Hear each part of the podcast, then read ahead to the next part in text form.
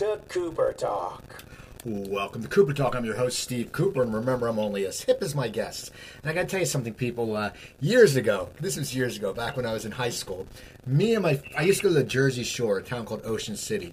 And I had a good friend, Mark Esposito, who I still know and I've known since I was six. And we used to go to the Ocean City boardwalk and try to pick up girls. And back then, what you did was you'd walk with a tune box. It sounds so cheesy now, but you walk with a tune box because you're too young to get in the bars. And you play tunes and you try to meet girls. And I remember Mark was a big Blue Oyster Cult fan, and he was always playing Blue Oyster Cult. But the other tunes we would play was Get the Knack by the Knack and it was we were always looking for basically a good girl. You know, we were like we, we were like, no, we don't want any good girls. But it's just amazing that you know, 40 years later, I'm actually getting to talk to one of the people who's in the knack, and he's had a great career. He's, he's he, now he's playing music with his kids. He's out in road with different bands. He's going to go on some tour. And my guest is Prescott Niles. How you doing, Prescott? Hey, what's going on? Not much. That's life in the big in the big city. I know. Well, yeah, I'm, I'm in the big suburbs. You're in LA. Uh, LA's just. Uh, what part of LA are you in?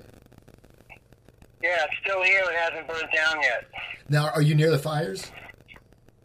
No, um, uh, it's maybe ten miles away, something like that. But the winds are favorable, and I'm I'm in uh, Sherman Oaks, so I'm not in the uh, in the hot zone, so to speak. You know. Yeah. So, so you you grew up in New York, and you you told me we talked the other day for a little bit. You told me you were a really good baseball player. When did you start playing baseball? Well, I uh, I was a street kid growing up in Brooklyn, you know, and uh, I was one of the uh, most favorite stickball players on my block. And uh, because I was a switch hitter, I was able to break windows on the upper floors and the lower floors, if you know what I mean by that. Right. Mickey Mantle was the Yankees were the biggest thing in New York. I used to take the train from Brooklyn when I was nine years old, probably, to uh, Yankee Stadium, which was a great experience. And you know, it's just part of the culture. But as music started to happen, I mean, obviously with the Beatles, which I think started most of rock players' careers in America, no let alone England. Um, I started to drift away from that and realizing I didn't belong in a square world, if you know what I mean. Now, now, what what instrument did you first pick up, and, and was music around your household? Well, nobody really played in, in my family at all. Uh, I think the radio was my teacher at first. My parents always played cool music growing up, so I was kind of influenced by blues, Lloyd Price, or, you know, uh, Dinah Washington. So they had good taste, which helped.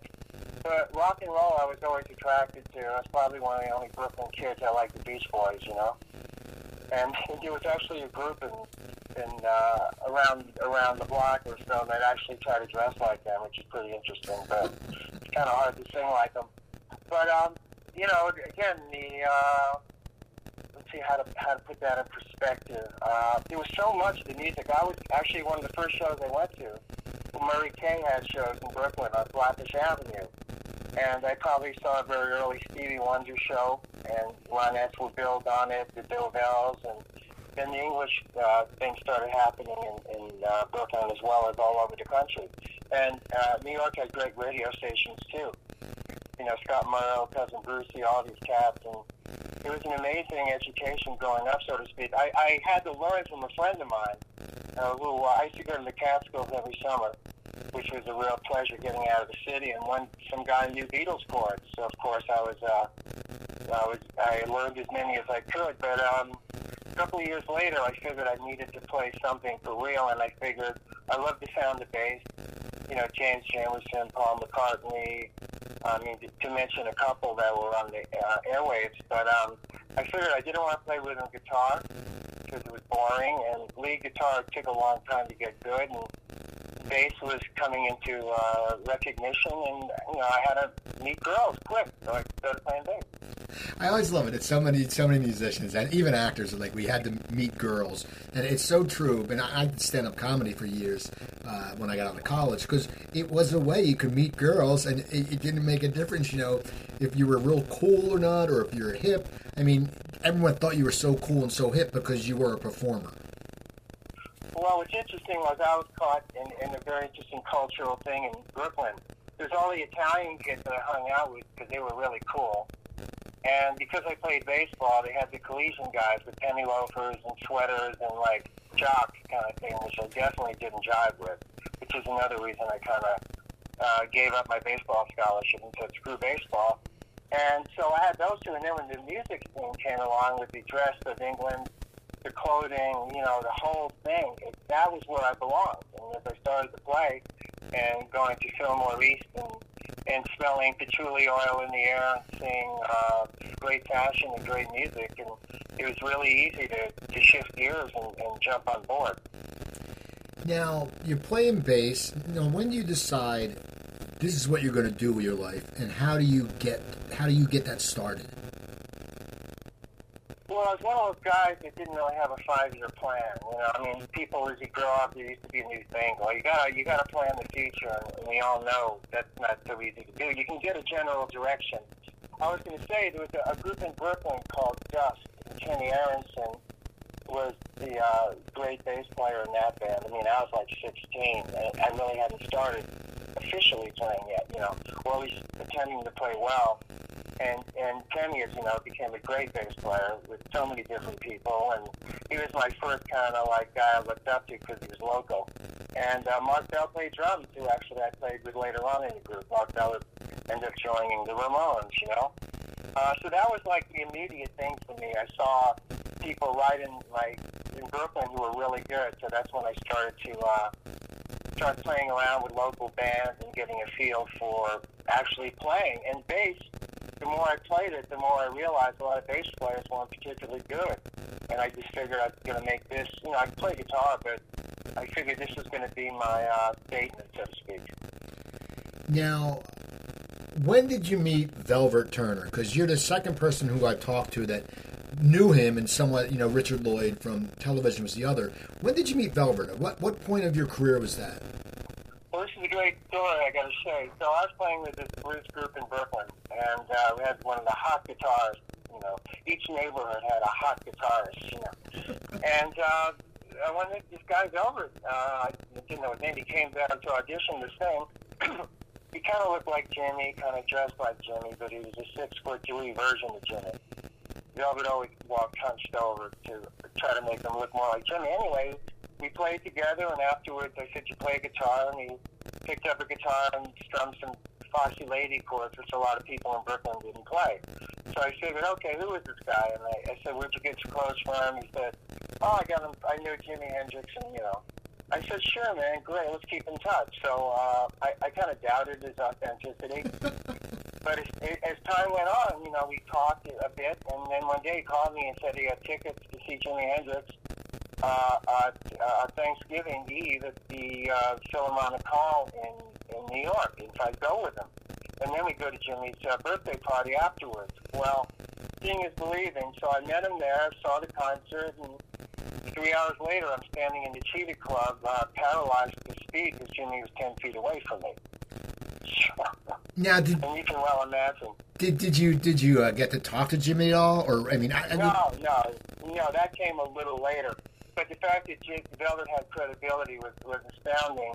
And after that, um, Velvet really did know Jimi on some casual level. I guess Jimi had given him a guitar and, he, you know, figured he was an honest musician who was trying to get it together. So Velvet and I started a band. Now, I knew he knew Richard because Velvet knew some of the people in the village. And that's when I started hanging out in, in the village you know, uh, Greenwich Village at that time, you know, and I met Richard and a few other people, and and all of a sudden we just started putting it together. And, and because of Velvet, I not only got to meet Jimi a couple of times. Eventually, I said hello. You know, it took a while, but um, you know, I got, went to see concerts. I had seen him before I met Velvet at, at Fillmore, and with Velvet, I saw him at Madison Square Garden and uh, one of these small clubs called the Salvation Club in Manhattan, and. Uh, yeah, I was actually at Woodstock too, but that's another story. But I got to see Jimi, and the fact that he Velvet knew Jimi, I was able to get backstage to a lot of places because Velvet could, you know, call up or you know play his card, so to speak. And uh, because of Velvet, I got to go uh, a lot of con- a lot of backdoor shows, you know, concerts that I would never have been able to get from the audience backstage, and that pretty much changed my life because it showed me what went on backstage, business wise, uh, romantic wise, and uh, it was a lot of fun too. So, uh, and, and you know, Velvet, everybody calls him Velvet, but he's Right. always reminded it's Velvet. And also, he was third cousin to B.B. King, because we saw B.B. King at the Village Vanguard, and uh, they were talking about their mothers knowing somebody. So that's a credibility, right? Oh yeah, totally. No, no, you said Woodstock. Now, how old were you when you went to Woodstock? Because you know, I talked to I, I talked to Stu Cook from Creedence who played Woodstock, but I haven't really talked to many people who've been to Woodstock. What was it like, and how old were you? Well, um, I was 18, and I uh, actually graduated high school. I didn't show up too much last year, but I was pretty decent. I had some smarts. But I used to go to the Catskills every summer, so uh, I happened to go up there to hang out with some girls and a friend of mine, and and then we started noticing this advertisement for this Woodstock thing happening. And I said, oh, this sounds like a great thing. And I said, we, we got to go to this. And I said, we didn't have any money. So I figured, okay, what are we going to do? How are we going to get there? So we walked by, a, you know, they had signs up in street poles announcing who was playing. And I had found a guitar case, an empty guitar case from this girl. I guess one of her former lovers left the guitar case there. So she gave it to me. And so we're looking on the street here on the pole to see who's playing, and there was a band called Santana. And I said, you know who they are? And he goes, no. I said, why don't we say we're in Santana and we'll hitch and say we need to go to Woodstock? I Swear to God. We went, started hitching, and we said, hey, we're playing, you know, I'm playing guitar, and, you know, I didn't know who Santana was. So some guy drove us like as close as we could to Woodstock. How's that for a good start, right? And I, I always wonder, this is the best part of the story, I always wondered if this guy, 40 years later, was telling people he drove guys from Santana to Woodstock.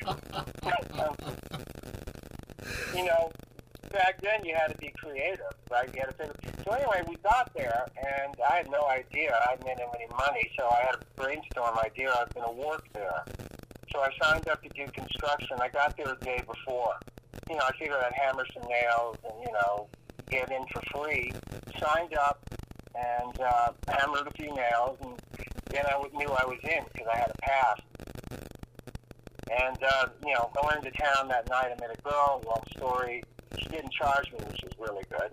I was one of those girls. And um, um, went to some rooming house. I found actually a Guild acoustic guitar sitting in the lobby, which ended up staying with me all these years later. But I went back the next day and we jammed, and it was insane getting in. And we walked literally six miles. And then, you know, the rain started. But because I pretended to work there, I lost my friend in the process, by the way. But because I pretended to work there, I actually was able to sleep somewhere because I had no idea where I was going to sleep. No money, you know, um, velvet pants, blue boots, fringe jacket, and you know, I look pretty English, you know, so I figured I'd get by, you know. so basically, because of that, I was able to stay and be able to sleep somewhere, and because I met people, I was ended up getting uh, security passes, and I moved closer to the stage. So one of the highlights in my life was, you know, being 20 feet from the stage when my favorite band, Sly and the Who played. And it was it was unbelievable. You know, back then you didn't take pictures, so you had to take it all in as best you could. And uh, and that was phenomenal. And, and just being there and be able to go in and out, you know, you meet people. But anyway, the the uh, last day of it, you know, Jimi didn't play, so I went to sleep, expecting to go home, and woke up and heard him playing and ran down the hill and. And you know, as you saw it in the movie, it was pretty empty. Everybody had left. There was trash everywhere. But I got to see Jimi do his set, and then I had to hitch home from uh, from upstate New York to Brooklyn. That was interesting. So yeah, I mean that's just crazy that you uh, got to see Jimi play, and then you you, you met, basically met him later. Now, when did uh, I know you ended up? When did you leave New York? Well, well here's here's what happened basically. So, um, uh, you know, that was in in '69. Okay, and here Michael Lang had promoted Woodstock, and Velvet and I had been playing around and everything. So I got a chance to go to California in the summer, uh, probably in June or July, uh, 1970. So I was in touch with Velvet, and while I was there, we got the news that Jimi Hendrix passed away, which was devastating, you know, because Jimi is one of those people you thought was like immortal. Uh, you know, I can't explain it. He had a he had a vibe, uh, uh, uh, an aura, if you want to call it. I can't explain it, but it was very powerful. So I think that was the first guest that really affected myself, and especially Velvet, you know, being close to Jimi. Um, so from that phone call, he called me the next day and said there were people interested in maybe signing Velvet. So I flew back to New York. Uh, we stayed in the hotel. We cut a demo. Needless, the next thing you know is you got a hundred thousand dollar record deal with Gulf and Western. Uh, figuring that Velvet was maybe the next Jimi, and we signed the deal in Woodstock, New York, with Michael Lang. We just started a record label. I mean, how how could you plan that, right? I know it's crazy. It's it's nuts. And then we got uh, a chance to go to California, you know, because uh, producer we got was Tom Wilson. I didn't know who he was at the time, but I'm sure you know he worked with you know uh, Velvet Underground and, and uh, Bob Dylan, Simon and Garfunkel, Hugh Masekela. He was a genius, and we got this advance. So we came to California to do an album, and uh, had a great engineer at record plant, and um, you know anybody that's trying to fill Jimi's shoes is you know that's a lot of pressure, isn't it? Oh yeah, it's a legend. it's a legend. So as we came out here, we started to do that and did did most of an album, and then we found out that we had to recut some songs, and somebody else got involved in in finishing. The only reason I'm bringing this up, I'll tie I'll tie the loose end together. So we got this other guy from Family Productions, Artie Ripp, who actually had Jimmy, actually had Billy Joel uh, rehearsing in the same uh, managing studio we were in, you know? So I got to hear early Billy Joel under lock and key, as, a, leg- as the story goes, right? Exactly. Um, yeah, but he was brilliant. I, I knew back then he, he was a great writer. So anyway, the thing with Velvet was falling apart. We finished this album with uh, for Family Productions, and at that point, I just figured that's over, and I got a chance to start traveling. So let me throw this in. So in the last month or two, I got I got in touch with those people, Artie Ripp and Family Productions, and they're re-releasing the album on vinyl on Record Day on uh, November 28th. And I think it's astounding that they're reissuing it on vinyl, and the fact that uh, people are going to hear it fresh for the first time. You know, they were they were doing they were releasing on uh, some offbeat record labels in Europe for the last few years, but the fact that it's going to be out there is really wonderful. You know, for Velvet's memory, and the first album I did, which really got me into the business. So I want you all to go out and listen to it. All right. Oh yeah, so then that's great. I, I love the fact that vinyl's coming back because you know vinyl somewhat disappeared. It's so funny. I'm I'm 55. When I talk to all my friends, everyone's like, "Yeah, I got my records in a garage somewhere that probably warped," and it really sucks because Yeah. no one was collect, no one was keeping their records. And now, you know, I went to a like a little, there's a little record store that actually just closed around the corner from me, and they wanted like some outrageous price for like Pink Floyd, Dark Side of the Moon. And I remember in high school, you know, we'd clean our pot on Dark Side of the Moon because it opened up and you could use your uh, a uh, index card and the seeds would roll down.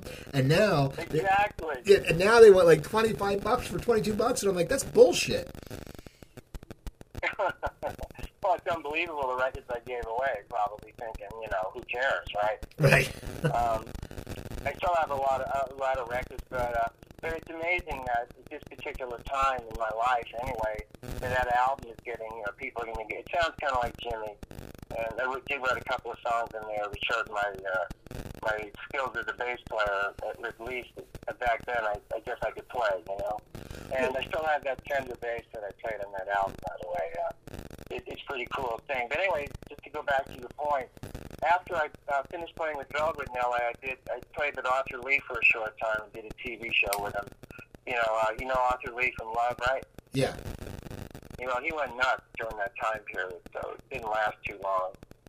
And uh, then I went. To, I got a chance to go to. I figured anybody gives me a ticket to go anywhere, I'll go as long as it's round trip. So I got a chance to go to Boston to play with somebody. And the great thing in Boston at that time was Aerosmith were just starting, the Modern Lovers were playing. Um, and I met some great musicians at that time. Boston was really a good scene then, you know? Right. This is like 71. And uh, going into 72. So I was there for six months, and next person came into my life was an American guitar player named Jeffrey Mitchell, a great songwriter and guitarist, and I got a chance to go to England. Another round trip ticket. I went to England and lived there for almost two years, believe it or not. and uh, the glam rock thing was happening in England, so I got to experience that firsthand. You know. Now, now you, you're in England. Are are you in a band in England, or what? Are you, are you, are you just are you being like a session musician? What are you doing in England? Well, I went over to England to put a group together with uh, Jeffrey Mitchell. Called it's called JM Hollywood or something. And we, uh, our manager was uh, um, Jamie Granger. His father was an English actor, Stewart Granger. So he had some clout. His girlfriend ran Bobson's model agency. So you know, I was happy to be there, right? Right. because I was like, oh my god, this is heaven. But uh, we got we had a backer. We lived in a country house. We did a few shows, and um, but in the course of living there, I got to be uh, friends with Rose Taylor. Rose Taylor was Mick Taylor's wife, and because of that, meeting her, I got my journal to actually know I didn't make this up. I met Mick Taylor and actually got to jam with him a few times, and um, you know, he played chess, and I was into chess, and he was into heroin, though, which kind of slowed down a chess game for days, you know. but uh, for those people that know what I'm talking about, um, but because of Mick, I kind of I was able to meet Ronnie Wood. Uh, I mean, because of Rose, rather, I met Ronnie Wood and different people. I went to his house at the Wick. I met. Uh, uh, there used to be a club called Tra- uh, Tramps in London, uh, where all these cool musicians went. Nobody played, but they hung out, and I got to I danced with George Harrison, believe it or not. Uh, know, I was dating a girl that worked for uh, Joe Taylor, his uh, press secretary. And anyway, so I got to meet George, and and all these great music was coming out of London at the time. I mean, nobody knew who I was, and I always felt like you know I wanted to be somebody they knew. I didn't want to just be a hanger on because I just loved the music. I didn't care about hanging around. I just wanted to play with people. And I met Jeff Beck, and I actually jammed with him at my Jeffrey's birthday party. Long story, but I met a lot of people there. And anyway, it's pretty amazing, isn't it, to be uh, on, a, on a round trip ticket to end up somewhere, you know? Yeah. So so you round trip ticket. Now, when when do you decide to leave? Okay, what happened was it fell apart. Um, Jeffrey went back to America. Now, uh, earlier on, uh, we came back in, in uh, a few months earlier with Jeffrey to audition drummers in L.A. We weren't happy with English drummers at the time, even though we did play with Mitch Mitchell. But at that time, Mitch was um, wasn't physically well, so it was very disappointing, you know. And we also played with Paul Whaley from Blue Cheer. He definitely wasn't well at the time. so, I mean, he was deaf from that period. But we we auditioned this drummer named Bruce Gary, and we wanted him to come back to England to play with us.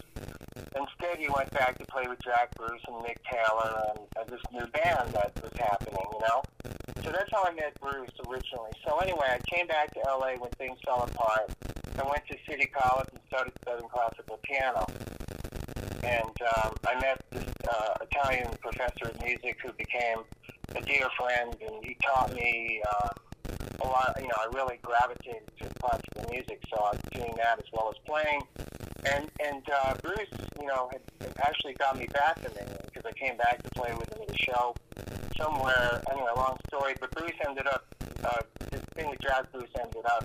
He came back to LA and started playing with Bruce, with uh, Doug Fieger and Berton Averre in a project they were doing. And one day I get a call saying they wanted to put a real group together, and Bruce recommended me because I kind of looked like McCartney and I could play like Entwistle, you know, and which is I guess a good compliment. And uh, so that that it's because of Bruce that really got the knack going, you know. And that and we did our first official show on June first, nineteen seventy eight. Now you did the first show. You get the Knack together. Um, what sound were you guys looking for when you got together? Did you have a certain sound in mind, or what? What, what were you trying to capture when you were a new band? Well, it's interesting, you know, we, uh, you know, because uh, Doug and Bird and Bruce did some demos, and believe it or not, Capitol turned them down and Good Girls Down. It was, it, it wasn't really a sound yet. Now, Bruce is a, an amazing drummer, as you've seen or heard as well, and you know, he played. I used to jam with him on like progressive music. He can beat Billy Cobham stuff, but he was a great pop drummer. He could be simple like Ringo. He could be Keith Moon. So as we started rehearsing, the early songs we did phased out, and a lot of the songs ended up in Get the Knack, like Let Me Out and uh, Oh Tara, Selfish is one of my favorites. Of course Sharona, all started to come as the band started playing in town. So the sound kind of evolved. Um, my Fender bass, which was a brilliant bass, and my Gibson bass was great, but I had this Guild bass I had gotten. It looks like a Les Paul, and I was playing out of a Marshall guitar amp, and that ended up being the sound of the, of the bass. And it worked well with Bruce's drums. So I think by playing a lot of shows, two night, you know, two gigs a night stuff, we started getting a reputation in the layers, having this power pop sound, you know. Now you're getting a reputation. Uh, are are the record companies starting to recognize you? Well, started to at the beginning. There was somebody named Bruce Raber at Capitol. He was one of the first guys to come down uh, and see us and kind of got Capitol Records interested. But I think for us is when, uh, because of the camaraderie we have, I think because of Bruce, our drummer, we started having people sit in with us. So when we played the Star with Eddie Money sat in with us, and we did two tickets to Paradise with him, which which which is incredible. We, when we did the Troubadour, we Tom Petty jammed with us, and we did uh, Mona and uh, Not Fade Away, which was wonderful. And then uh, Bruce had known Bruce Springsteen, our drummer, and Bruce Springsteen. We called him out of the audience, and he did a few songs with us. And then after that, it was Stephen Stills jam with us, Ray Manzarek. So it's a funny thing that we became this band that had celebrities jam with us. Nobody in LA was doing that. It wasn't a formula. But we were good musicians, and I think people really dug that. So I think that really got the record our company's attention big time.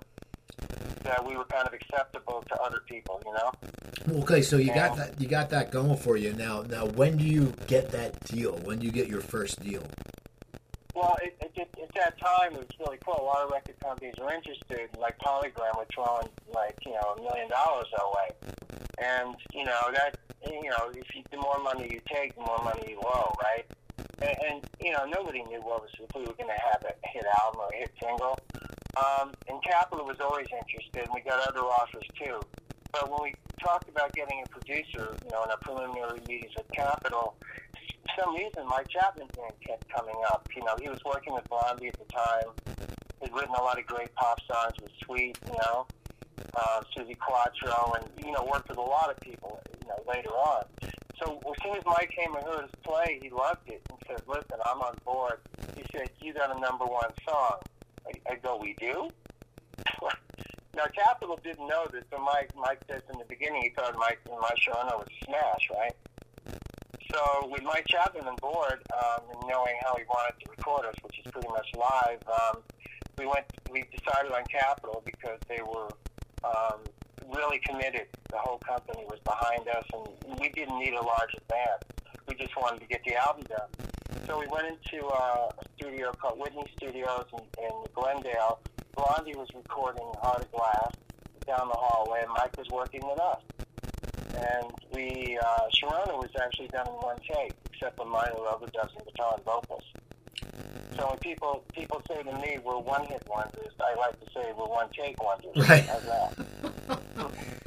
Because I always valued our musicianship, because that to me was the best thing about the band. And we finished the album, we finished mixing, and Blondie was still working on Hard Glass, which uh, doesn't take away the brilliance of the song, but it showed how fast he worked. And, um, you know, Mike really felt that Toronto was the hit single. And, uh, and then we started to tour Europe. We got back, got back to LA, uh, and then we went out to Europe again briefly. And uh, the album was released, and uh, actually, radio picked the single because Capitol didn't release the single; they just released the album. So uh, Sharona became the most requested song in America, and uh, Mike was right, and we had a rush release Sharona. So the album went number one first, and then the single followed amazingly. Now, And we killed, and, and then we killed disco, as, as they call it. They said to us. There's a documentary about disco, and it says we, we killed disco, and I guess that's good, isn't it?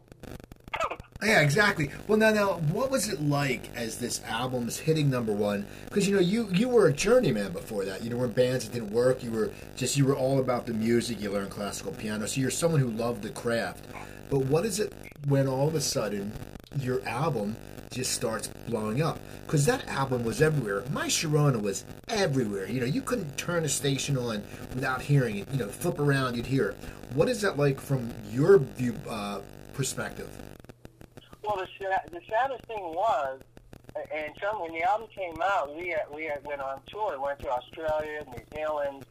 We went back to Europe, and we and unfortunately, I didn't get a chance to uh, to bathe in that stardom initially. Honestly, it was the strangest thing. We were getting reports from LA what was going on, and, you know, Billboard charts, and I get, you know, remember back in the day when they had voice machines, right?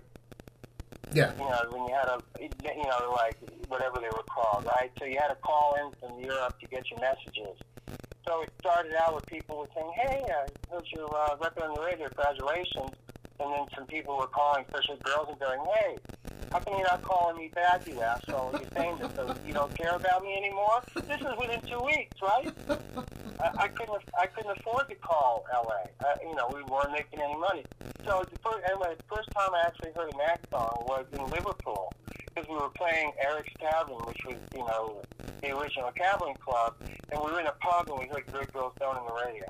How's that for a, uh, a trip, right? Now, now, how'd you make that feel when you heard it? Did you like almost fall off your uh, it, it booth? Was, it was surrealistic. Everybody talks about that because you're working all your life to get to a point, and you're there and you're listening to your song in Liverpool, not just in America, and you go, "What the hell?" You know.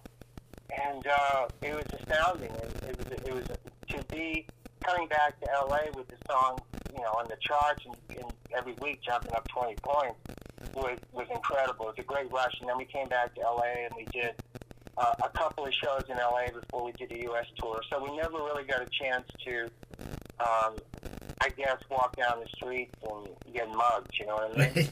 now you said you, did, you, uh, you said you did a U.S. tour. Now you only had one album at that time. So were you headlining or were you opening for someone or what was your tour? Where were you playing? Well, before before we did that, we did some shows. Uh, before the album came out, we actually opened for the Police, which was really cool up in San Francisco, and I got to hear them for the first time. And like, you know, I they're great. You know, to this day, uh, I mean, a three piece, I could do that, right? Right. I mean, you know, I love them, and we opened for them. We opened for Dire Straits in Paris, and, and also uh, Ian Dury. Remember that? Hit me with your rhythm stick. Yeah, sex and drugs and rock and roll.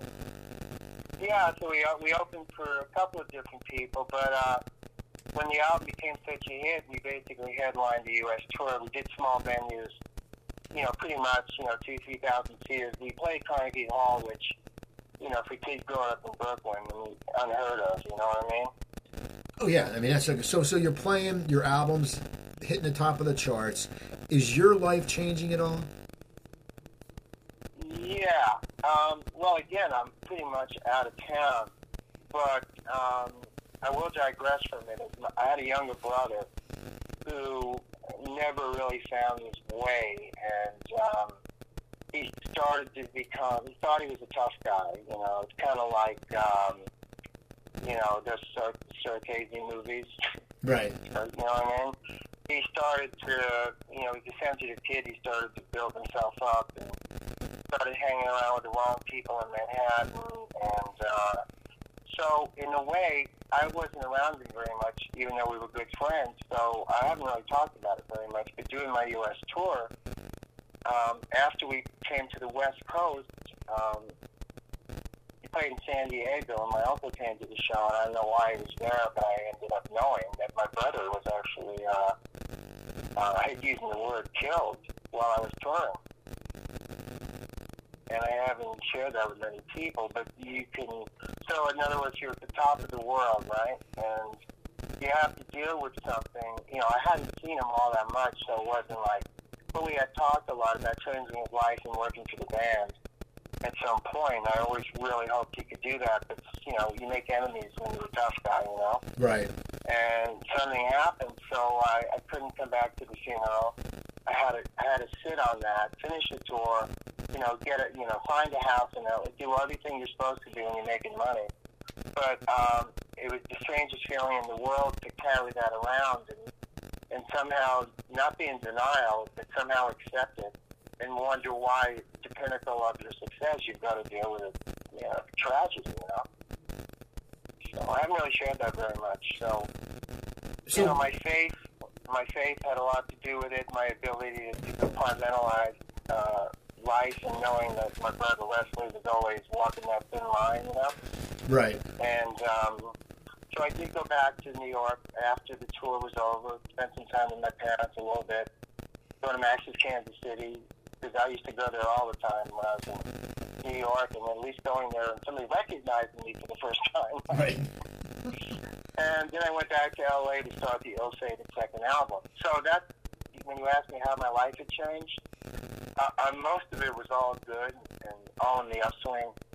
And I was enjoying the feeling of, you know, having a successful group. And, but, you know, the, the, the sadness, uh, I think, is part of anybody that grieves, you know. And I just had to balance that with what was happening. Does that make sense? Yeah, so so that's you know you're going through it up and down, and now you said you had to go back to do the second album. Now was Album. was there a lot of pressure on you guys because the first album? I mean, the first album was huge. It's funny. I just listened to it the other day because it's just it's such a great album, and uh, so you know you're coming off that where you know people just knew it, they sang it. I mean, as I said earlier, My Sharona was giant. Good Girls Don't. The whole album's great. So you get that done. Now, what what is your guys' uh, philosophy going back into the studio for the second album? Well, this is when stupidity started to enter the uh, the framework of the bands. You know, I mean, if I can say that with, um, and that's even understating it. The fact that we didn't do any American television. Mean, we were off at Don Kirshner's rock concert. We were off at Midnight, you know, special. We were off at all these things, but because the success was so quick, that our manager and Doug, um, let's say, didn't decide on the things you should do. They said, ah, you know, we don't want to do these kind of rock shows, you know, or something. There was an elitism that came into it, which I did not understand for the life of me. And uh, we were offered, like, Time Magazine to be on the cover with a few other bands, and the manager vetoed it. We were offered to be on Mork and Mindy. Can you imagine that? I think that'd be amazing. it changed my life. But uh, for some reason, that wasn't good enough. Dick Clark, I mean, this was one of my biggest regrets, I mean, if I'm being honest. You know, Dick Clark not only wanted to be an American Bandstand, but he actually wanted to do a movie around us. Because we were, Beatles, people compared us to the Beatles, which which was the dumbest thing in the world because we didn't sound like them. I know we the look and capital, but you know, any anybody in their right mind, the last thing they'd ever want to be is compared to the Beatles. You know, of course, right? I mean, you can, and we only had one singer, so how do you even, right? How do you even go there? We Right. sounded more like the Who live, you know. But um, um, you know, so Dick Clark, we got a script sent to us, but we had so many offers that we didn't do American Bandstand. Dick Clark, who would ingratiate uh, everybody's household in America. So people knew of us, and nobody saw us, and we were good bands. We did good interviews. We were funny.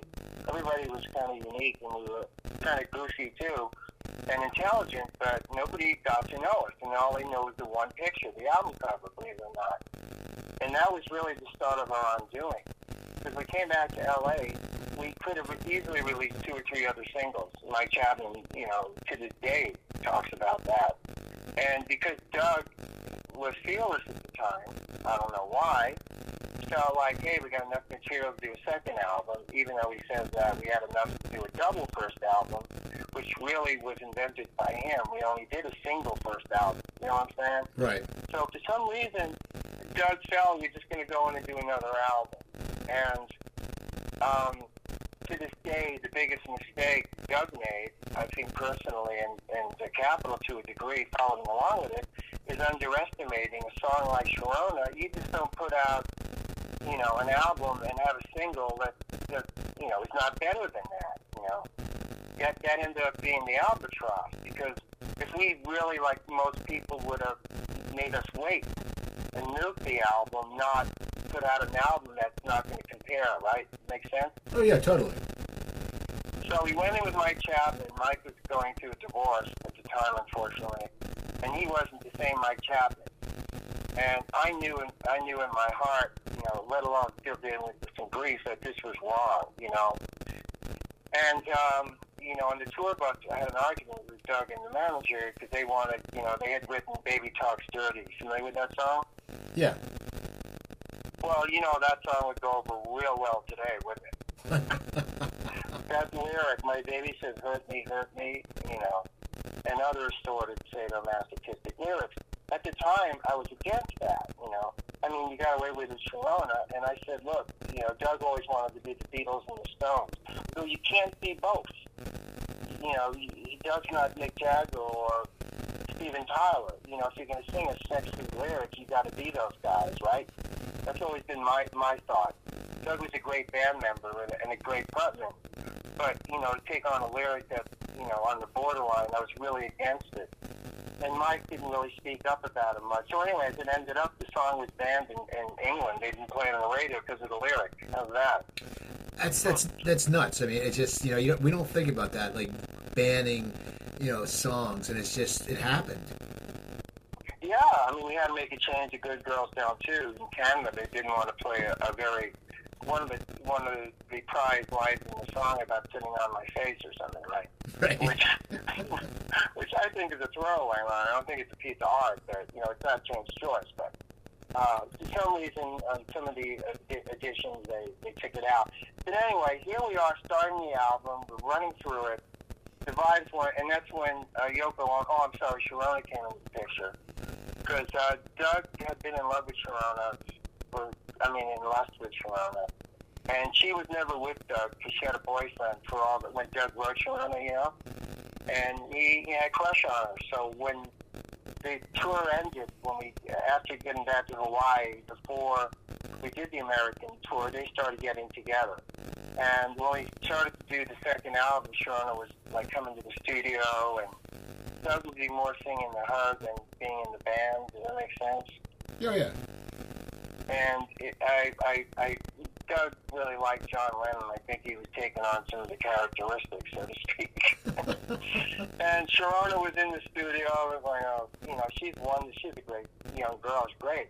But it ended up starting. He factioned off a bit. I don't know why. And and the, the, uh, the cover of the second album was a strange picture of Sharona in a crowd somewhere. And they used that, which wasn't band. Band picture on the inside was great, but not on the cover. And Capitol wasn't really behind it much. I found that later. So that was more an effort of aggression putting that album out. I don't think anybody really wanted it, and I don't know why it really came out because everybody's going to compare it to Get the Knack, right, in Sharona. So anyway, instead of being in California and playing TV shows to promote the album, we are in Japan again, playing Budokan, etc. But here's the other thing I got to throw in. We got two Grammy nominations, right? And, you know, best song and best new band, you know? Right. And um, I bring this up because there's a reason why we we ended up dropping the ball. It wasn't because of artistic or playing ability. It, you know, there's in, in during the Jewish uh, Yom Kippur service, they talk about sins of uh, commission and omission. I know you're going to love this theology, but commission means things you know you fucked up on. Omission is things you didn't know what you did. There were so many things that were done that we should that we should have done and not done. Like we had we had two Grammy nominations, and if we played the Grammys, we would have sold another million albums. You know, because we're a great live band. Somehow we ended up in Japan doing an ill-fated tour. We shouldn't have been there, and we're not at the Grammys. We lost that and we didn't do American TV for the second album. So the album came out at 14, and then because Baby Talks Dirty, nobody was excited about it. That did us in.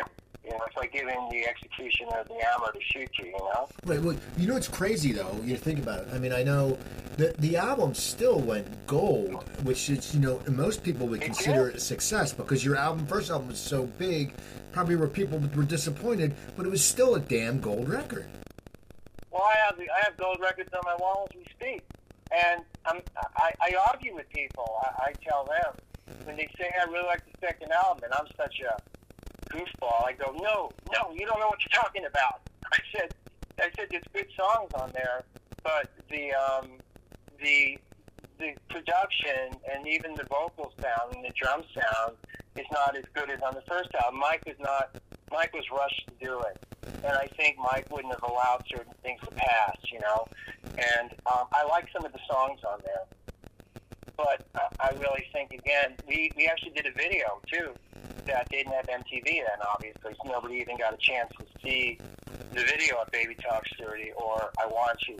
So as, as much as I had hoped the album would do well, I knew at that point it was dropping. And we came back to LA and it was just like, you know, it's in a short period of time, you go from being on top of the world to personally feeling like you failed, you know?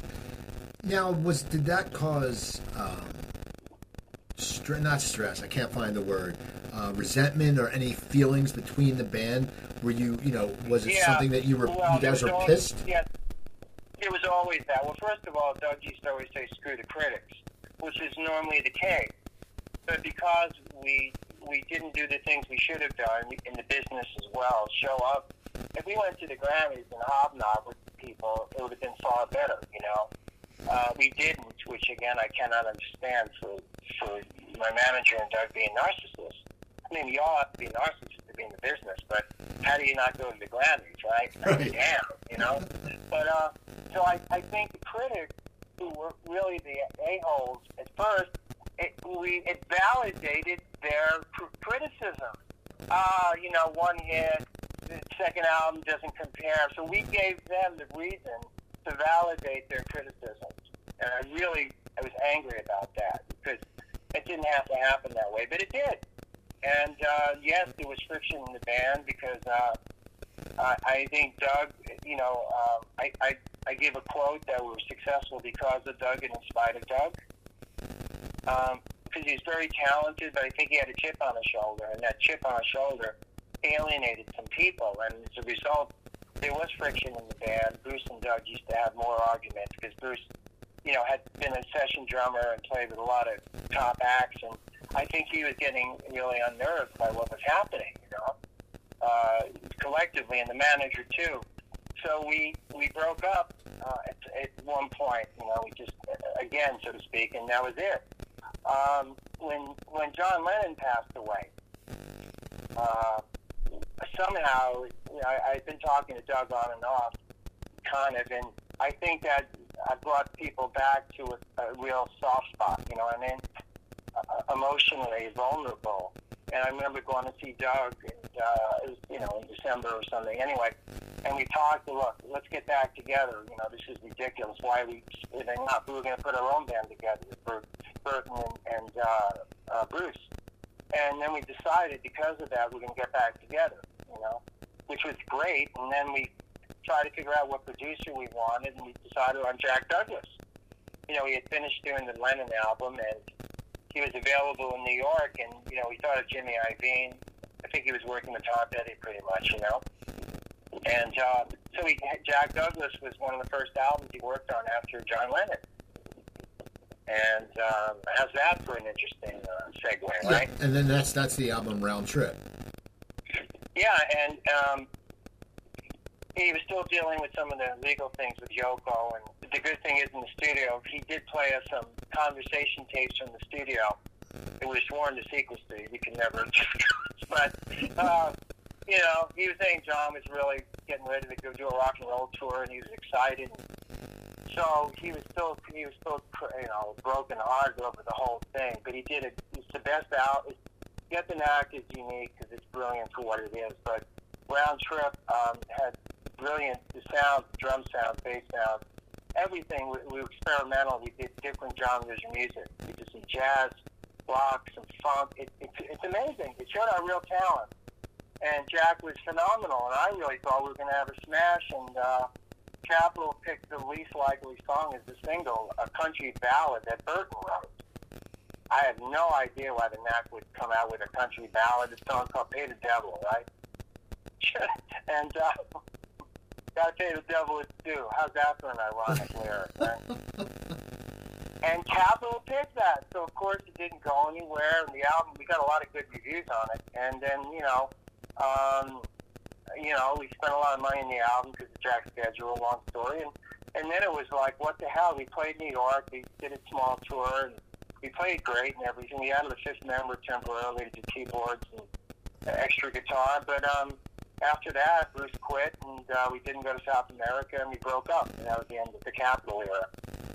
So um, that album was, unfortunately, was deserving of something, but you know, again, bad business decisions, and you know, stuff happens, right? So, so you No, break up. was- So you break up. Now, what are you going to do? Well, uh, at that time, I was lucky enough because uh, in L.A. there was somebody named Josie Cotton. You know, Josie, uh, uh, pop singer. Right. She had that song, Johnny, Are You Queer? You Could Be the One, right? Right.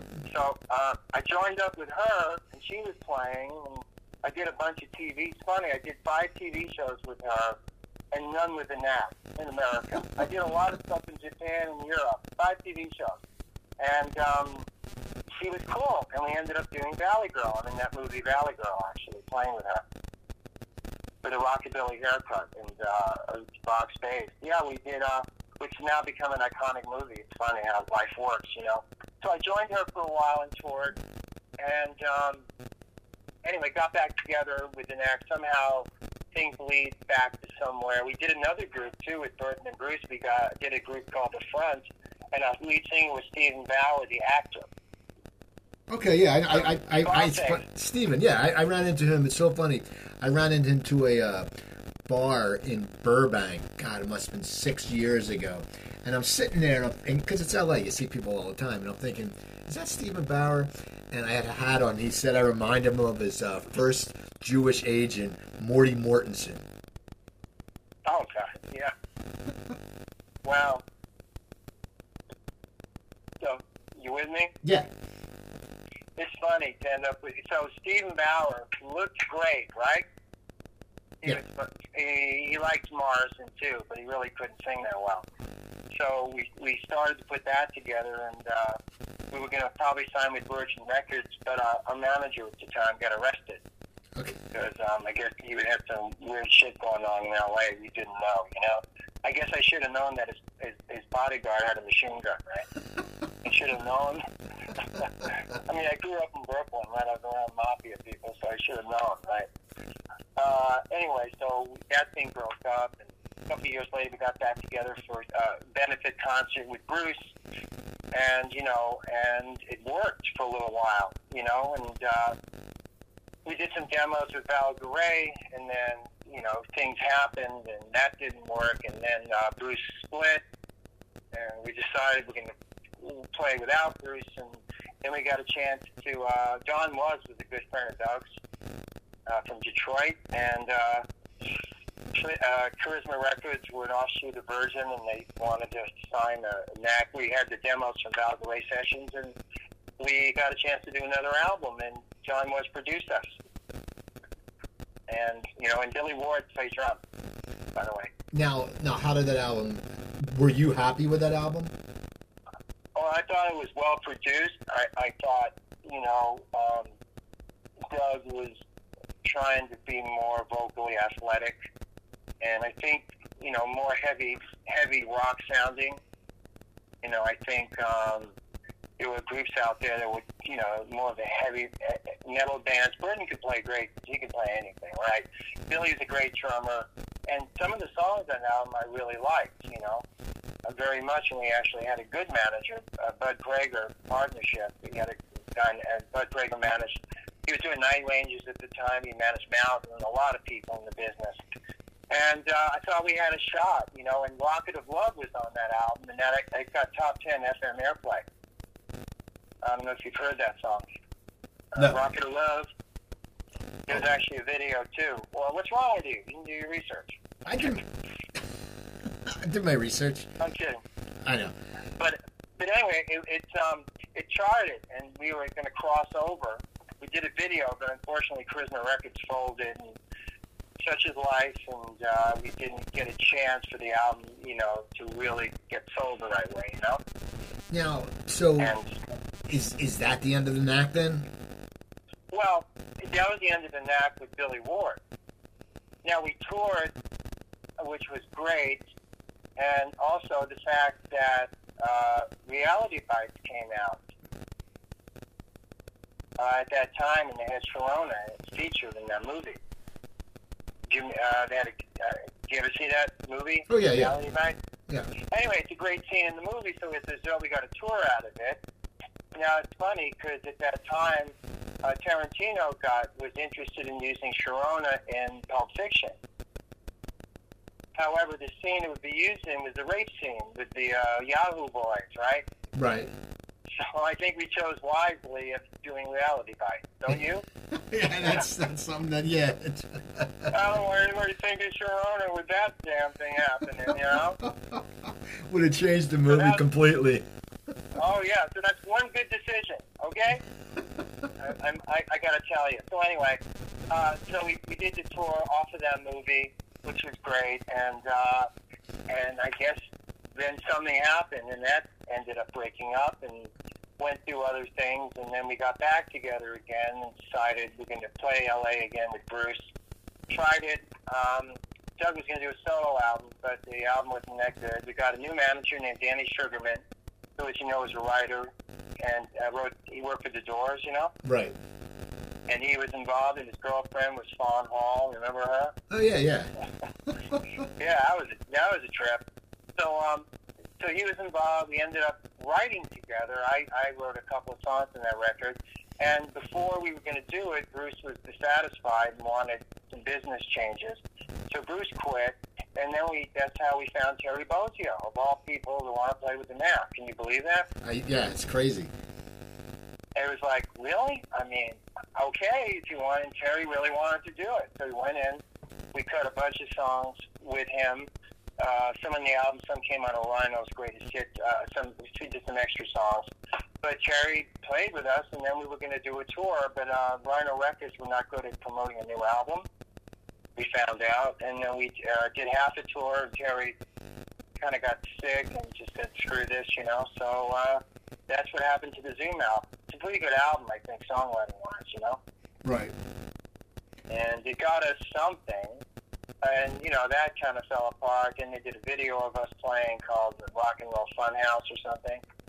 I mean, we, you know we never stopped playing. In other words, we always did stuff, and I don't want to bore you with all these these things, you know, because it's a it's a long story. But we ended up getting back together again with Image Records. We did an album called Normal as the Next Guy, which had a weird cover, but there were a couple of good songs. We had different drummer at that time. Actually, Pat Torpey was playing with us for a short time, and then he joined Mr. Big, who was that brilliant band with Billy Sheehan, you know. Right. And uh, then Pat came back to us and ended up playing the last five years with us um, before, while Doug was fighting cancer, you know. And uh, he was brilliant. But we got back together. We did that album. We did some touring every now and then. And um, I, and then there was a, a live album came out. Omnivore put it together. So pretty much when Doug found out about his cancer, um, after we played the Hard Rock, then uh, he was fighting that the last couple of years of us. So we go out and play. We did some recording, and he was very valiant and courageous, doing the best he could. And we never got a chance to do our our tour of LA, like an like anniversary tour, you know, to to kind of stitch it all together, you know. Right. And uh, so Doug passed in 2010, and Berton really had no interest. And he he writes musicals. He's very talented, and uh, I don't think he wanted to do it. So I've been I've done some things on YouTube. You can watch me and my kids. Where my son's a brilliant drummer. He's playing since he's two. And my daughter, anyway, it's really strange how life works. I never knew I'd have kids. Right. I always thought I was. I always thought I was shooting blank. To tell you the truth. No, because my mom was on some weird experimental drug they gave women in the 1950s, and no no girl ever came after me to sue me for knocking her up. So I logically figured, you know, I couldn't do it. Right? Make sense? it totally makes sense. I figured I was blessed and cursed at the same time, right? Um, but as it turned out, uh, I got married, which was a leap, and I was blessed. Uh, the marriage had problems, but I was blessed with three kids, two sons and a daughter.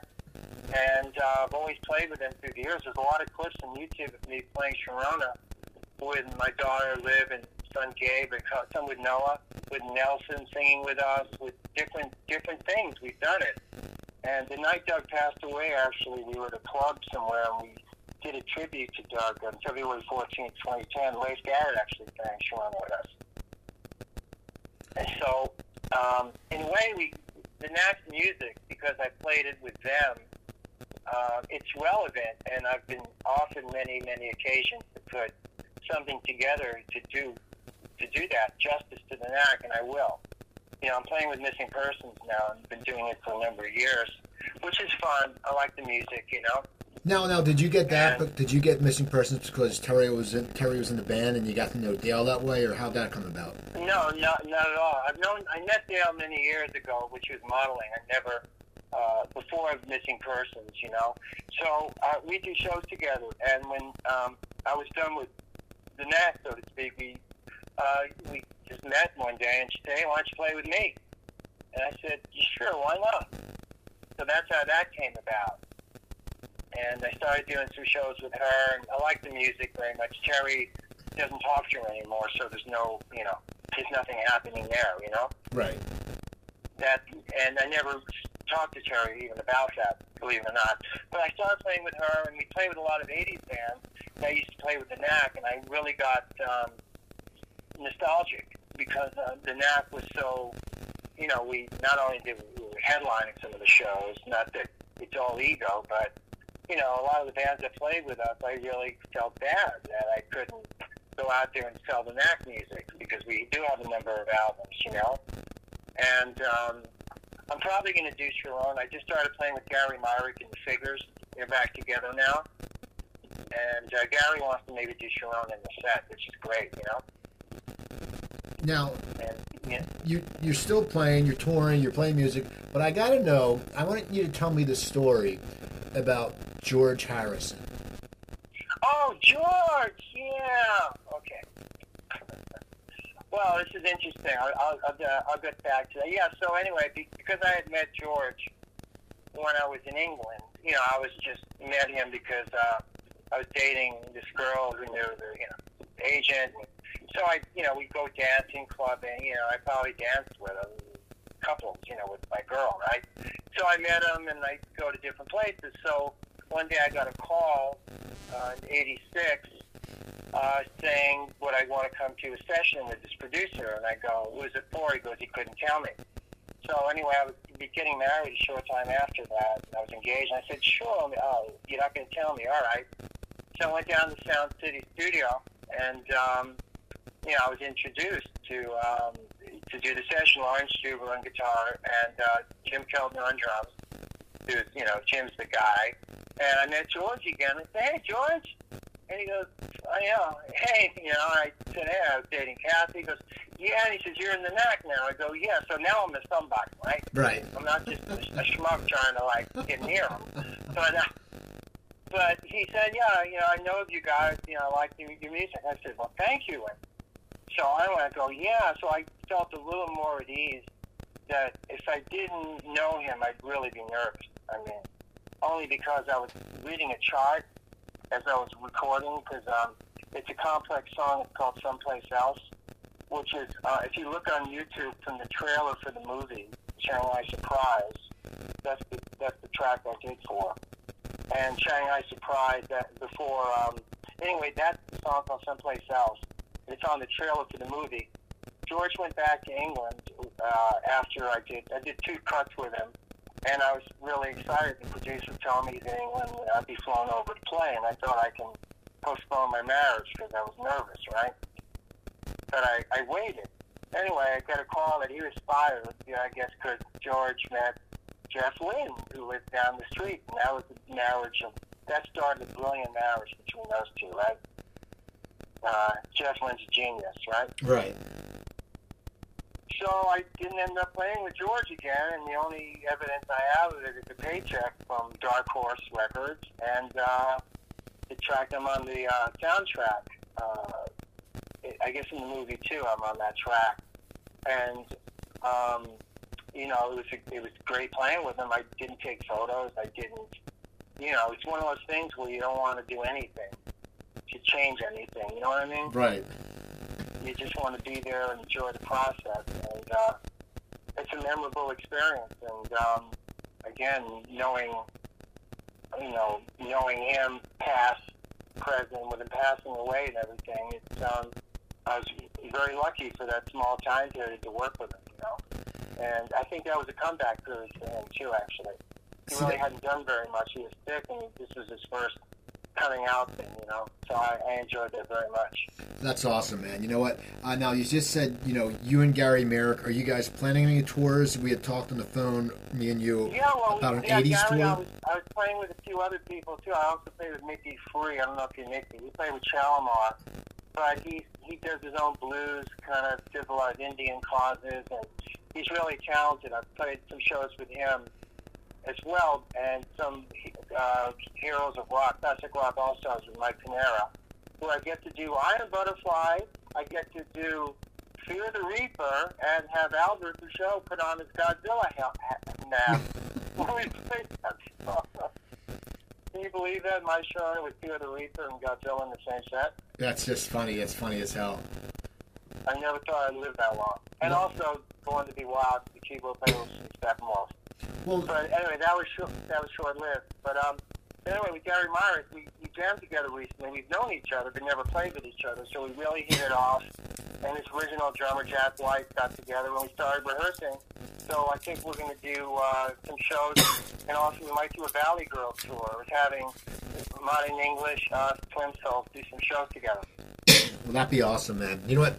I, I want to thank you for taking the time today, man. I appreciate it. We had, we got to talk uh, Friday about the interview, and um, yeah. So now, how can people find you? Should they should they YouTube you when they, they see you find your music? Well, you can YouTube me. I'm you know on Facebook. I really haven't done my own page. There is a Knack page. You can find stuff if they want to talk to me. I'm going to do my own page soon. I've been really stupid in not getting that organized because I'm going to have to because I'm going to have a book coming out only because I kept journals over the years and uh, somebody's going to tell the story. It might as well be me, you know, Exactly. because I'm the only one, I guess, who wants to. And my kids are, are going to be releasing their second album. They're in a band called Gateway Drugs. Great name, huh? Exactly. and uh, I hope it means something else. But uh, you know, but they're really talented. They did a first album tour. And now they're doing a did a second album. They recorded it at uh, uh, Josh Homme studio, Queens of the Stone Age studio. It sounds amazing. And um, two of my sons playing it. They all sing, uh, and um, uh, my daughter too. Like kind of garage rock, kind of. It's good. They they know how to play, and I'm really proud of them. So that's coming up. And again, I'll be touring probably with Gary and Missing Persons. I did a tour with them this summer. And also, my son Gabe sat in on drums uh, for some Missing person shows. He played the Greek as well last uh, summer, which was a real treat for me. That's awesome, man. Well, you know, I want to thank you, Prescott. People, go check out Prescott Niles. Go YouTube him, look him up. And yeah, you're going to enjoy it. And if you haven't listened to the Knack, I don't know what's wrong with you. Go listen to the Knack, and now you know the guy yeah, who's go, basically. go do that. And also, November 28th, Record Day, Velvet Turner album coming out. So if you get a chance, check it out. You know? Okay, so people check that out. Uh, also, people follow me on uh, Twitter. I'm at, at Cooper Talk. Uh, my website, coopertalk.net. I have over, uh, I don't know, like 500, 600. I think I have 750 episodes up. Anyway, so follow Yeah, me there. it's great. I've watched some of them. That's why I'm confident talking to you. Thank you, man. so people, good. check it out. I'm Steve Cooper. I'm only as hip as my guests. Don't forget, drink your water, eat your vegetables, take your vitamins, and I'll talk to you guys next time.